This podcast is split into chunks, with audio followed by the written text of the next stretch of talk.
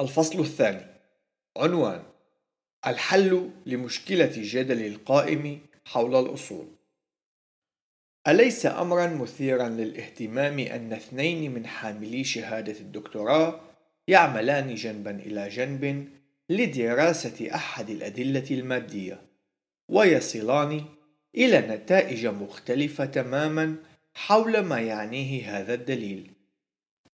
في الوقت الذي كنت أقوم بأبحاثي للحصول على شهادة الدكتوراه في جامعة كولورادو سنحت لي الفرصة أن أجري العديد من الحوارات مع عدد من أهم دارسي علم الفلك وغالبيتهم من المؤمنين بالانفجار الكوني العظيم وبالكون الذي يعود إلى عدة مليارات من السنوات ومع ذلك كنت أرى عددا كبيرا من الأدلة التي تشير إلى أن الكون إنما هو أشد حداثة من تلك الأرقام وبفروقات شاسعة كما يوجد عدد من علماء الفلك الخلقيين ممن هم على اطلاع على هذه الأدلة لكن ما هو سبب وجود هذا العدد الكبير من الأشخاص غير القادرين على الوصول إلى ذات تلك النتائج؟ والأمر الذي لا شك فيه هو أن العديد من الزملاء كانوا يعتقدون بغرابة الأمر. ذلك أنني أرفض القبول بالانفجار العظيم والإطار الزمني ذو مليارات السنوات وأعتقد أنهم قد تساءلوا أيضا. اقتباس لماذا لا يستطيع هذا أن يرى كل هذه الأدلة على الانفجار العظيم والعمر السحيق للكون؟ نهاية الاقتباس. لقد رأينا في الفصل السابق أن تفسير الأدلة يتم من خلال رؤية كل شخص للعالم فإن كل من الخلقيين والتطوريين سيقومون بتفسير الحقائق ذاتها لكن كل منهم بطريقته الخاصة التي تعتمد على رؤيته إلى العالم. لذلك نجد أن الأدلة وحدها عاجزة عن حسم الصراع القائم بين التطور والخلق. فكل من الطرفين يؤمن بأن الأدلة في صالحه ومن أجل الوصول إلى حسم عقلاني للجدل القائم حول الأصول يجب أن نتعامل أولا مع الرؤيتين المتعارضتين للعالم وليس مع الدلائل المنفردة.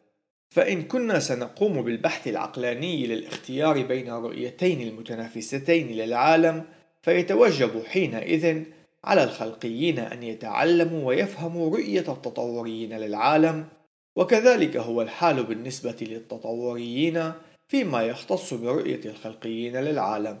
ولذلك سيكون من المفيد أن نقوم بتلخيص كل من الموقفين. عنوان فرعي الرؤية الخلقية للعالم. الخلقي التوراتي الملتزم هو الشخص الذي تكون رؤيته للعالم مبنية على أساس أن الكتاب المقدس هو مرجعه الأعلى. وعليه فإن الخلقي يؤمن بأن الله الكلي القدرة كما يرد في متى 19 26 الكلية المعرفة كولوسي 2 3 المثلث الأقانيم أشعياء 45 5 ويوحنا 8 18 قد خلق الكون في ستة أيام اعتيادية. الخروج 2011 منذ بضعة آلاف وليس مليارات من السنوات وذلك بناء على دراسة سلاسل النسب كالتي في التكوين 5 4 إلى 32 وفي يومنا الحاضر إن الله هو حامل كل الأشياء بكلمة قدرته عبرانيين واحد ثلاثة بطريقة منطقية ومتناغمة وهي ما ندعوه قوانين الطبيعة أو القوانين العلمية. أرميا 32 25 والطريقة التي خلق بها العالم ليست هي ذات الطريقة التي يديره ويدبر أموره. إذ أن الله قد أنهى أعمال الخلق في اليوم السابع التكوين 2 2 وعندما أتم الله خلق العالم كان في حالة مثالية. تكوين واحد واحد وثلاثين تثنية اثنين وثلاثين أربعة. لقد أعطي الإنسان الأول آدم سلطانا على كل الخليقة. تكوين واحد من وعشرين اثنين خمسة عشر لكن آدم تمارد على الله. التكوين واحد 16 و 3 6 وكنتيجة لذلك لعن الله الأرض. التكوين واحد 28 و 2 15 وهذا هو سبب وجود الموت والمعاناة في العالم رومي 5 12 و 18 21 إلى 22 وبما أن جميع البشر الموجودين اليوم هم من نسل آدم أعمال الرسل 17 26 فنحن نمتلك جميعا الطبيعة الخاطئة ونتمرد على الله من خلال عصيانه ومخالفة أوامره. وكما كانت حالة آدم هكذا نحن مستحقين عقوبة الموت والانفصال الأبدي عن الله. وهذا هو السبب الذي من أجله ووفق اللاهوت المسيحي قد تجسد الإله متخذا طبيعتنا البشرية. يوحنا واحد في الآيتين واحد وأربعة عشر. ومات على الصليب. فيسوع المسيح أخذ مكاننا بالموت كنوع من أعمال الرحمة مقدما بذلك العمل الغفران والمصالحة لجميع أولئك الذين يعترفون به ويقبلونه إلها ومخلصا لحياتهم. رومية عشرة في الآيتين تسعة وعشرة. إن الله قد خلق الحيوانات والنباتات الأصلية لتتكاثر وتعطي بحسب نوعها. تكوين واحد 11 21 و 25 مشيرا بذلك إلى وجود تميز بين أنواع النباتات والحيوانات إلا أنه يمكن أن يوجد تميز ضمن النوع الواحد. لذلك فإن النباتات والحيوانات التي نعاينها اليوم ليست إلا سلالات مختلفة عن النوع الأصلي كذلك يوجد بعض الأنواع التي انقرضت. والانتقاء الطبيعي هو أمر حقيقي فالحيوانات والنباتات تستطيع أن تتأقلم مع البيئات المختلفة التي تتواجد فيها.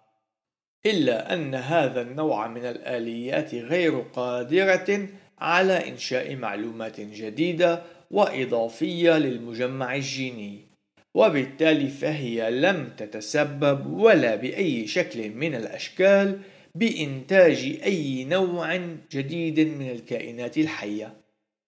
لقد أحدث الرب الإله طوفانا غمر العالم بأكمله وذلك نتيجة لفساد الإنسان. تكوين 5 5 إلى 7 و 17 لكنه حفظ عددا من الأشخاص استجابة لطاعة نوح تكوين 5 9 و 18 فحفظهم وحفظ أنواع الحيوانات من خلال الفلك الذي بناه نوح. التكوين 6 19 إن الخلقيين يؤمنون بأن معظم المستحاثات المتواجدة في جميع أنحاء العالم في عصرنا راهن إنما هي نتيجة مباشرة للطوفان العالمي. ويمكن القول بأن هذه المفاهيم تقدم تلخيصا بسيطا لإيمان الخلقيين.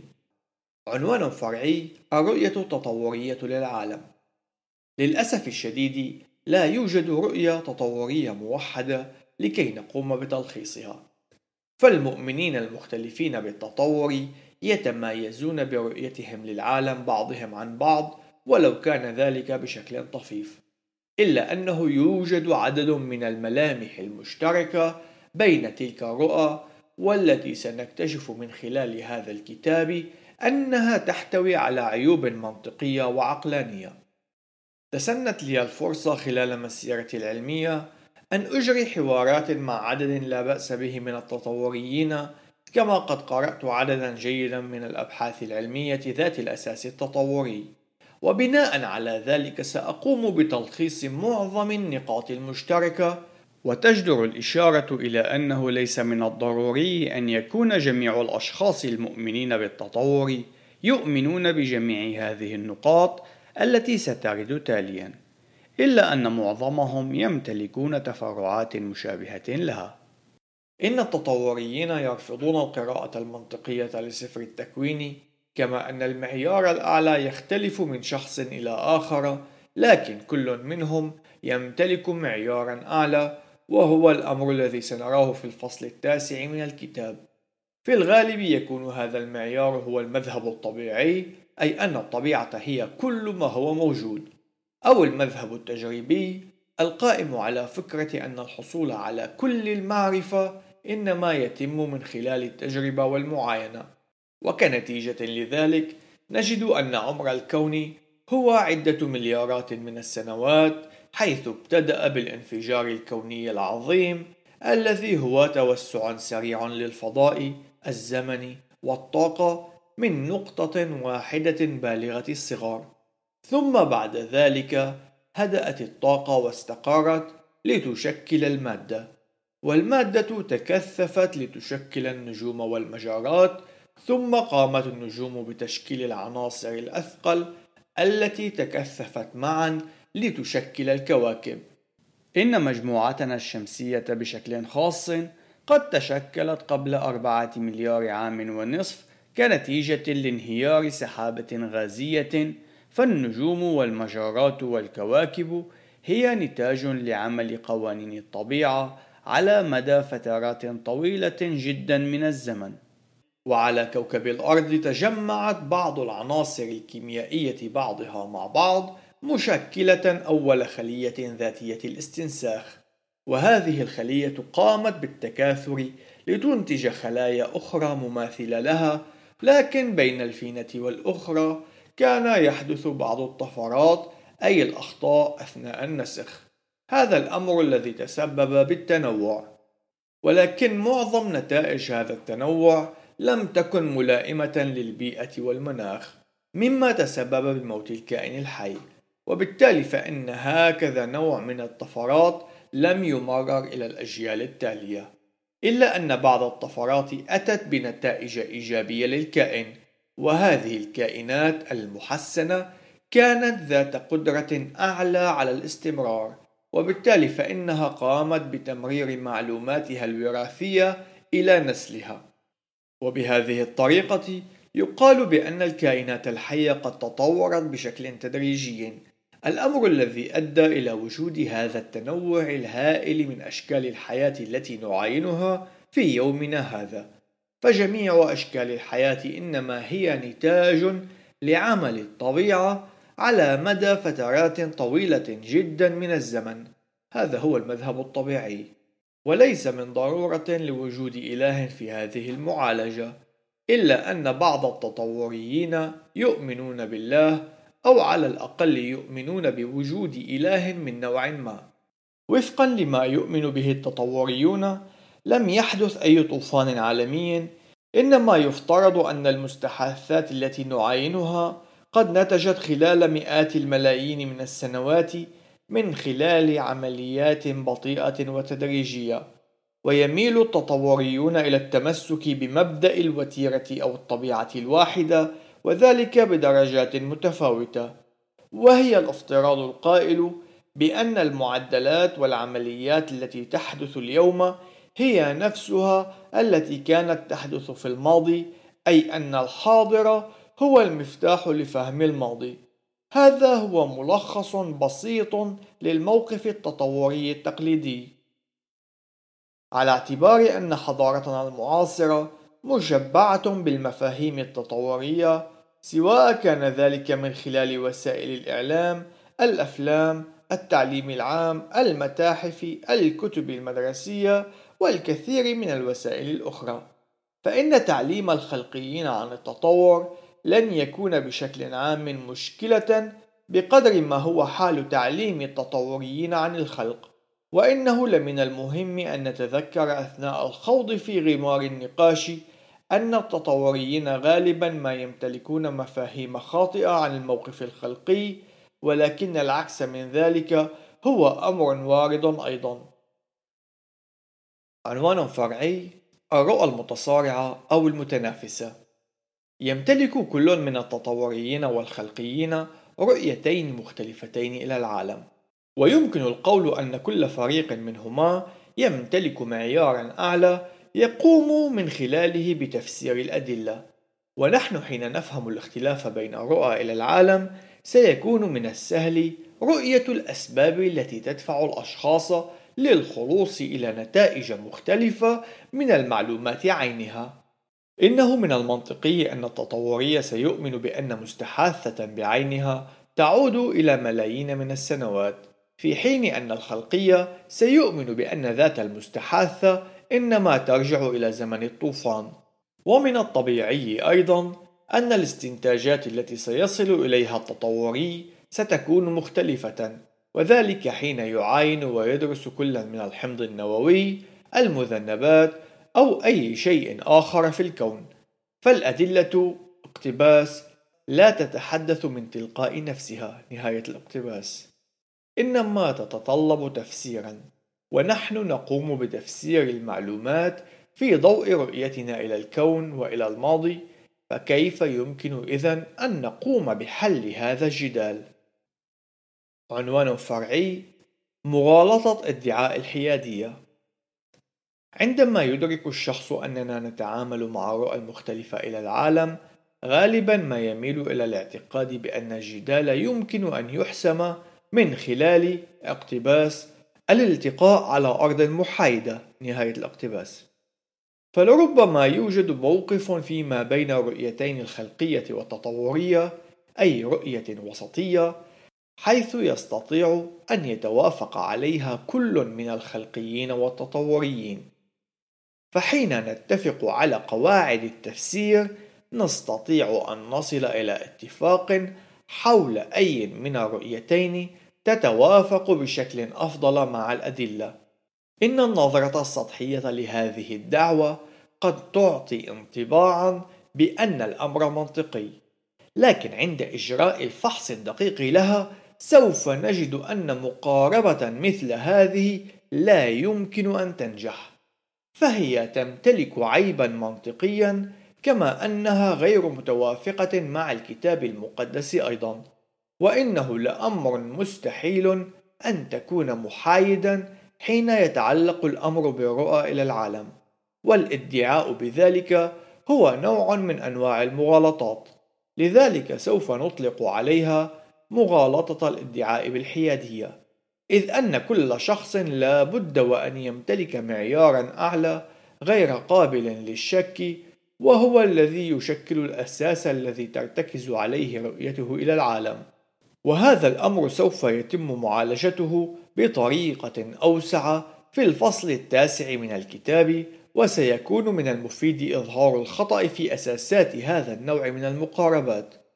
أولا إنها تمتلك عيبا منطقيا إذ أن كلا من الخلقي والتطوري يمتلكان رؤية للعالم ذات قيمة بالنسبة لهما وكل منهما يعتقد بأن رؤيته للعالم تقدم له أفضل طريقة لتفسير الأدلة ولكن الرؤية الثالثة أي المحايدة المفترضة ستقوم بتقديم تفاسير للبعض من الأدلة تكون مختلفة عن كل من الرؤيتين الخلقية أو التطورية. وهذا ضروري وإلا فإنه لن يكون من الممكن التمييز بينها وبين تلك الرؤى فإن كان التفسير المحايد للبعض من البيانات خاطئا فلماذا حينئذ سنثق بأنها صالحة للإشارة سواء إلى الخلق أو إلى التطور؟ فلماذا سنثق برؤية خاطئة للعالم لتقدم إشارة إلى رؤية الصحيحة؟ أو في حال كان التفسير المحايد صحيحا حينئذ سيكون من الواضح أن كلا من التفسيرين الخلقي والتطوري هما خاطئين وفي تلك الحالة لن يكون أي من الرؤيتين صحيحا. إن كل شخص لا بد أن يمتلك معيارا مطلقا يقوم من خلاله بالتقييم. وذلك المعيار المطلق لا يمكن أن يخضع للتقييم باستخدام معيار أدنى منه وإلا لن يكون هو المعيار الأعلى حينذاك وبالتالي يمكننا القول بأن الموقف المحايد هو موقف معيب منطقيا. ثانيا إن المقاربة المحايدة لا تتفق مع الكتاب المقدس حيث أن يسوع المسيح قد أشار إلى عدم وجود حياد حين يتعلق الأمر بالالتزام المطلق. في متى 12 30 يقول اقتباس من ليس معي فهو علي ومن لا يجمع معي فهو يفارق. نهاية الاقتباس. ويمكن أن يتم سرد عدد آخر من الآيات مثل رومية 8 7 يعقوب 4 4 وغيرها. في البداية يمكن أن يظهر أن هذا الدافع ينطبق على المسيحيين فقط على اعتبار أنهم يؤمنون أن الكتاب المقدس هو مصدر معصوم للحقيقة. لكن طبيعة الادعاء تفرض في الوقت عينه على غير المؤمن أن يكون غير محايد. وبما أن الكتاب المقدس يشير إلى عدم وجود أرض محايدة فإن أي شخص يقول بوجود تلك الأرض المحايدة فهو بالضرورة يقول بأن الكتاب المقدس خاطئ. ولكن أي شخص يقول بأن الكتاب المقدس خاطئ لا يقف موقفا محايدا حيث أنه قد اتخذ الموقف القائل بأن الكتاب المقدس على خطأ ولذلك فإنه من المستحيل أن يكون أي شخص محايدا حين يتعلق الموضوع بسلطان الكتاب المقدس. عنوان فرعي حسم الجدل الاتساق. لقد قمنا حتى هذه اللحظة بإظهار عجز الأدلة بشكل منفرد عن حسم الجدل، وذلك على اعتبار أننا سوف نقوم بتفسير معاينتنا للكون بطريقة تتوافق فيها مع رؤيتنا للعالم. وكذلك أظهرنا أنه من غير الممكن أن يتم حسم الجدل من خلال ادعاء الحيادية فالموقف المحايد ليس له وجود فكيف لنا إذن أن نتجادل حول موضوع الأصول الذي هو جدال يدور حول رؤى إلى العالم ونحسم الجدال بطريقة عقلانية. إن السبيل هو من خلال إدراك أنه يوجد نتائج للرؤية إلى العالم. فأيا يكن المعيار الأعلى الذي يختاره الشخص سوف يكون له تبعات تقود إلى معتقدات أخرى والتي ستقود بدورها إلى معتقدات أخرى وهلم جرى. لكن يوجد بعض المعتقدات التي لا تنسجم بعضها مع بعض. وهذا يزودنا بمعيار يمكن من خلاله أن نميز بين الرؤية الجيدة إلى العالم والسيئة منها. فالرؤية الجيدة للعالم لا بد وأن تكون متسقة ومتناغمة منطقيا. فإن كانت الرؤية للعالم تحمل تناقضات داخلية حينئذ لا يمكن أن تكون صحيحة. كما أن بعض الرؤى إلى العالم تقود إلى نتائج غريبة تفضي إلى استحالة معرفة أي شيء مثل هذه الرؤى هي معيبة من الناحية المنطقية على اعتبار أنها تقود إلى استحالة المعرفة حتى فيما يتعلق بصحة الرؤية ذاتها.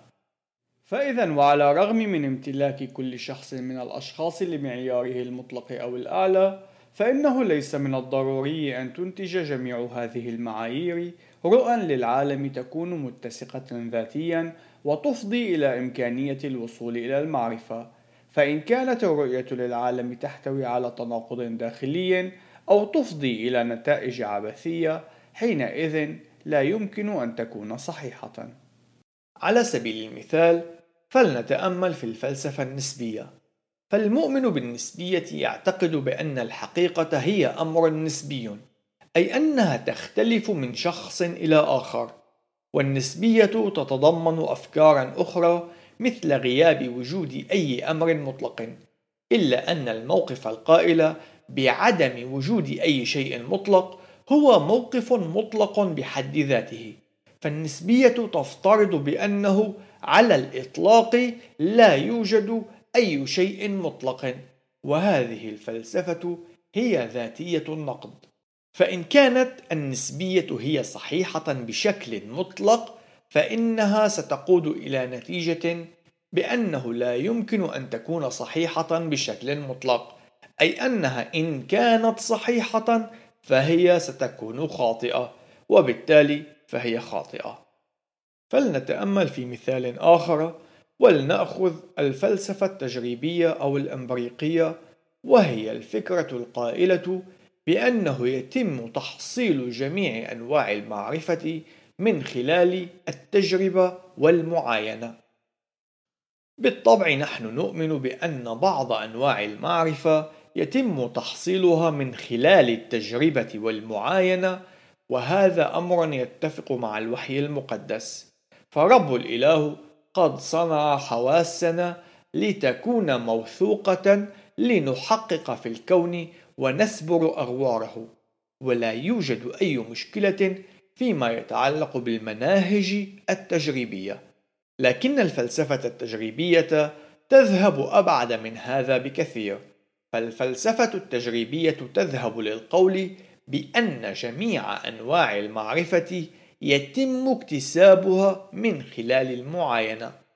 أو بكلمات أخرى إن التجربة هي المعيار الأعلى الذي من خلاله يمكن الحكم على الادعاءات بالحقيقة وهذا الأمر الذي لا أتفق معه.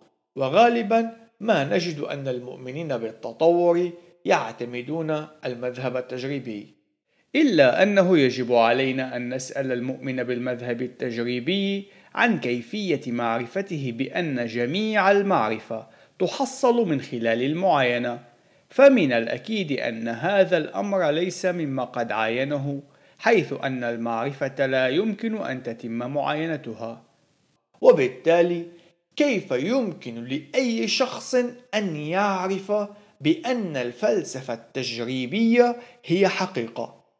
إن كانت كل الأشياء حقا تعرف من خلال المعاينة فإن تم إثبات المذهب التجريبي بأي وسيلة غير المعاينة حينئذ سيكون المذهب ذاته قد نقض. فإن كان المعيار الأعلى الذي يعتمده المؤمن بالمذهب التجريبي صحيحا فحينئذ لن يكون هو نفسه قادرا على معرفة أن الأمر صحيح ولن يكون قادرا على إثبات ذلك. وإن كان المعيار الأعلى الذي يعتمده الشخص مشكوكا به حينئذ ستكون جميع معتقداته التي بشكل أو بآخر قد بنيت على ذلك المعيار مشكوكا بها أيضا. فالمذهب التجريبي يلغي إمكانية المعرفة الفعلية لأي شيء. عنوان فرعي حسم الجدل. الشروط المسبقة لقابلية الوضوح وقابلية الفهم. من أجل أن تكون رؤية للعالم عقلانية ومن الممكن الدفاع عنها يجب أن تكون متماسكة ومتسقة داخليا أي أنها لا تحتوي أو تقود إلى تناقضات. لكن الاتساق الذاتي للرؤية للعالم لا يعني أنها صحيحة بل يوجد معيار آخر يجب أن تحققه أيضا. فالرؤية العقلانية يجب أن تؤمن الشروط المسبقة لقابلية الوضوح وهي الشروط التي يجب أن يتم القبول بها على أساس كونها صحيحة قبل معرفة أي شيء عن الكون. ومعظم الناس يأخذون هذه الشروط المسبقة للوضوح على أنها مسلمات أو بديهيات دون بذل أي عناء. موثوقية الذاكرة هي مثال على ذلك. إن أي شخص يستطيع أن يفترض بأن ذاكرته يمكن الاعتماد عليها لكن إثبات هذا الافتراض ليس بالأمر السهل كما يتبين. فكيف تعرف أنك تستطيع الاعتماد أو الوثوق بذاكرتك؟ البعض قد يقول اقتباس. حسنا لقد قمت باختبار الذاكرة منذ أسبوعين. وقد أبليت بلاء حسنا. نهاية الاقتباس. لكن نستطيع الرد بالقول اقتباس. كيف تعرف أنك قد خضعت لاختبار الذاكرة منذ أسبوعين من الزمن؟ إن تذكرك للأمر لا يعني وقوعه إلا إن كنا نعرف بشكل مسبق أنه من الممكن الاعتماد والوثوق بذاكرتك. نهاية الاقتباس. ويمكن القول بأن قابلية الاعتماد على ذاكرتنا هو أمر نسلم به جميعا قبل البدء في التحقيق ودراسة الكون. مثال آخر هو قابلية الاعتماد على حواسنا، أي موثوقية الحواس. فنحن نفترض أن مستقبلاتنا الحسية مثل العين أو الأذن تزودنا بمعلومات موثوقة عن الكون الذي نحيا به فبدون هذا الافتراض لن يكون العلم والبحث العلمي امرا ممكنا فلن يمكننا أن نخلص إلى أي نتيجة من أي نوع من التجارب في حال كانت معاينتنا لتلك التجربة غير موثوقة. فإن كان ما نتلقاه عبر مستقبلاتنا الحسية هو مجرد أوهام حينئذ سيكون البحث العلمي امرا مستحيلا. فلننظر في مثال حيوي آخر وهو قوانين المنطق. نحن جميعا نفترض وجود قوانين المنطق التي تدير المنطقة السليمة. وقد أوردنا سابقا في هذا الفصل تصريحا بأن التناقضات لا يمكن أن تكون صحيحة. ولربما لم يحدث أن تساءل أي من القراء حول هذا الادعاء.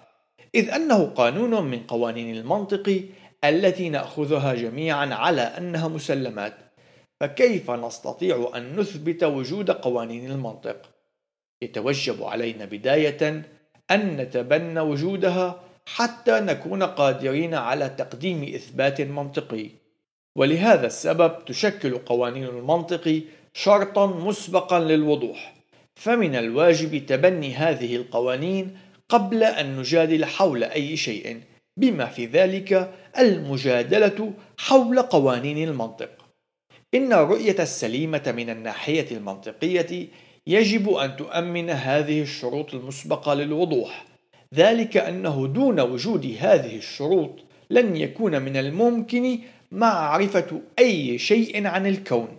يجب على كل من الخلقيين والتطوريين أن يفترضوا ويتبنوا هذه الشروط المسبقة للوضوح قبل البدء بالبحث عن المعرفة. لكن وكما سيتبين لنا في الفصل القادم بأن الرؤية الخلقية للعالم وحدها تستطيع أن تقدم تبريرا للشروط المسبقة للوضوح سواء كانت قوانين المنطق أو موثوقية الحواس والذاكرة. إذ أنه دون وجود تبرير منطقي للأمور التي نتبناها على أساس أنها مسلمات لن يكون من الممكن أن نثبت صحة أي من أفكارنا أو معايناتنا المتعلقة بالعالم. وإن كانت معايناتنا وأفكارنا غير موثوقة فلن نكون في الحقيقة قادرين على أن نتيقن من أي شيء البتة. وبالتالي فإنه فقط في ظل العالم المخلوق وفق الكتاب المقدس سيكون من الممكن الحصول على المعرفة حول أي شيء. الإصحاح الأول من سفر الأمثال في الآية السابعة يشير إلى أن بدء المعرفة هو من خلال الاحترام والطاعة للإله الذي يقدمه الكتاب المقدس، وبأن رفض الحكمة والتعليمات الكتابية ستقود وبشكل أكيد إلى اللا عقلانية والجهل. هذا هو المفتاح للدليل الحاسم للخلق التوراتي وبصورة أشمل للكتاب المقدس ولرؤية المسيحية للعالم ولوجود الله. إن الدليل الحاسم للخلق التوراتي هو التالي: إن لم يكن الخلق التوراتي صحيحا فإنه لن يكون من الممكن معرفة أي شيء. يمكن أن يتم تقديم هذا الدليل بصيغ مختلفة لكن بالفعل يمكن أن يتم اختزاله إلى التالي. وحدها الرؤية المسيحية للعالم التي تبتدئ من سفر التكوين بوصفه تاريخا حقيقيا تقدم صورة عقلانية للكون. وفقط في ظل صحة الخلق التوراتي يمكننا أن نصل إلى معرفة تتعلق بأي شيء. سيقفز البعض معترضين بشكل مباشر ليقولوا اقتباس لكن يوجد أشخاص لم يقرأوا حتى الكتاب المقدس ولا يؤمنون بالخلق وإنهم بالحقيقة يعرفون بعض الأشياء. نهاية الاقتباس. لكن هذا رد هو رد خاطئ فهذا رد لا علاقة له بالادعاء الذي تم تقديمه. فلا أحد يناقش أن الأشخاص يجب أن يقرأوا الكتاب المقدس أو يعلنوا إيمانهم بالخلق حتى يعرفوا أي شيء. إن الطرح هو إنما يقدمه الكتاب المقدس عن الأصول بالإضافة إلى التعاليم الأخرى يجب أن يكون صحيحا. فوحده الإله الموصوف في الكتاب المقدس يؤمن ويوفر الأساسات المنطقية للأشياء التي نتبناها على أنها مسلمات.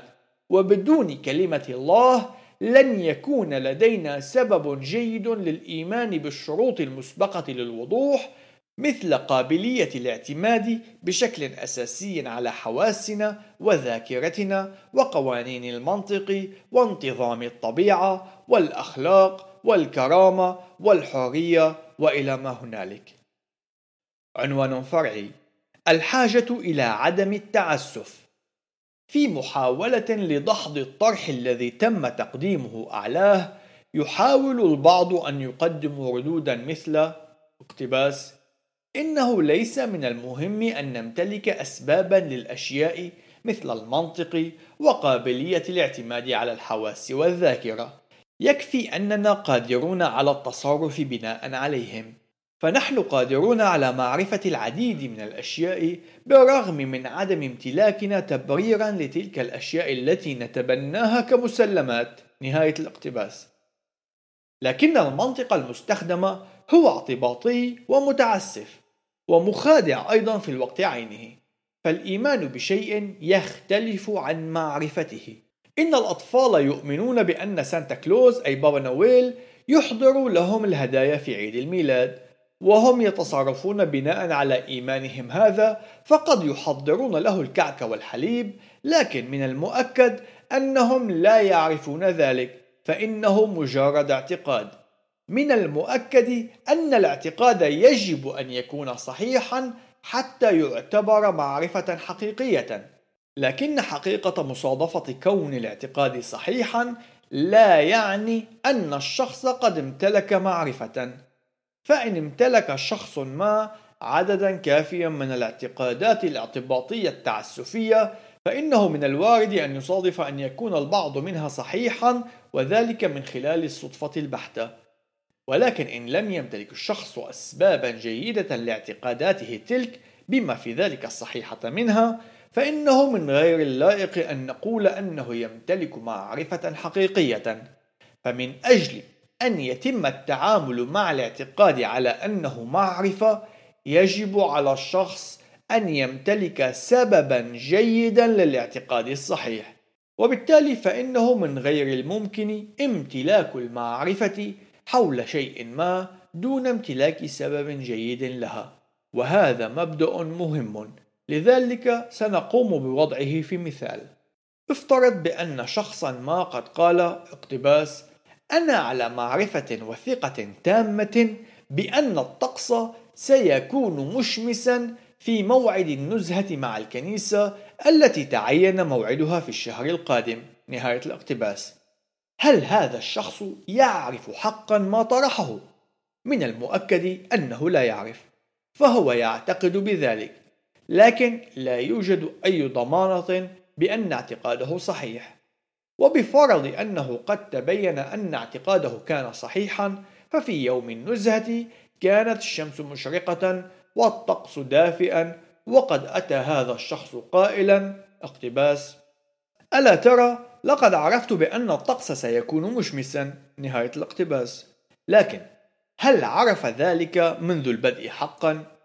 بالرغم من أن اعتقاده قد كان صحيحا إلا أن ذلك لا يعني أنه قد امتلك معرفة عن المستقبل فهو لم يعرف بالحق أن السماء ستكون صافية والطقس سيكون مشمسا وذلك لعدم وجود أي تبرير لذلك أي أنه لم يمتلك سببا جيدا ليدعم به اعتقاده.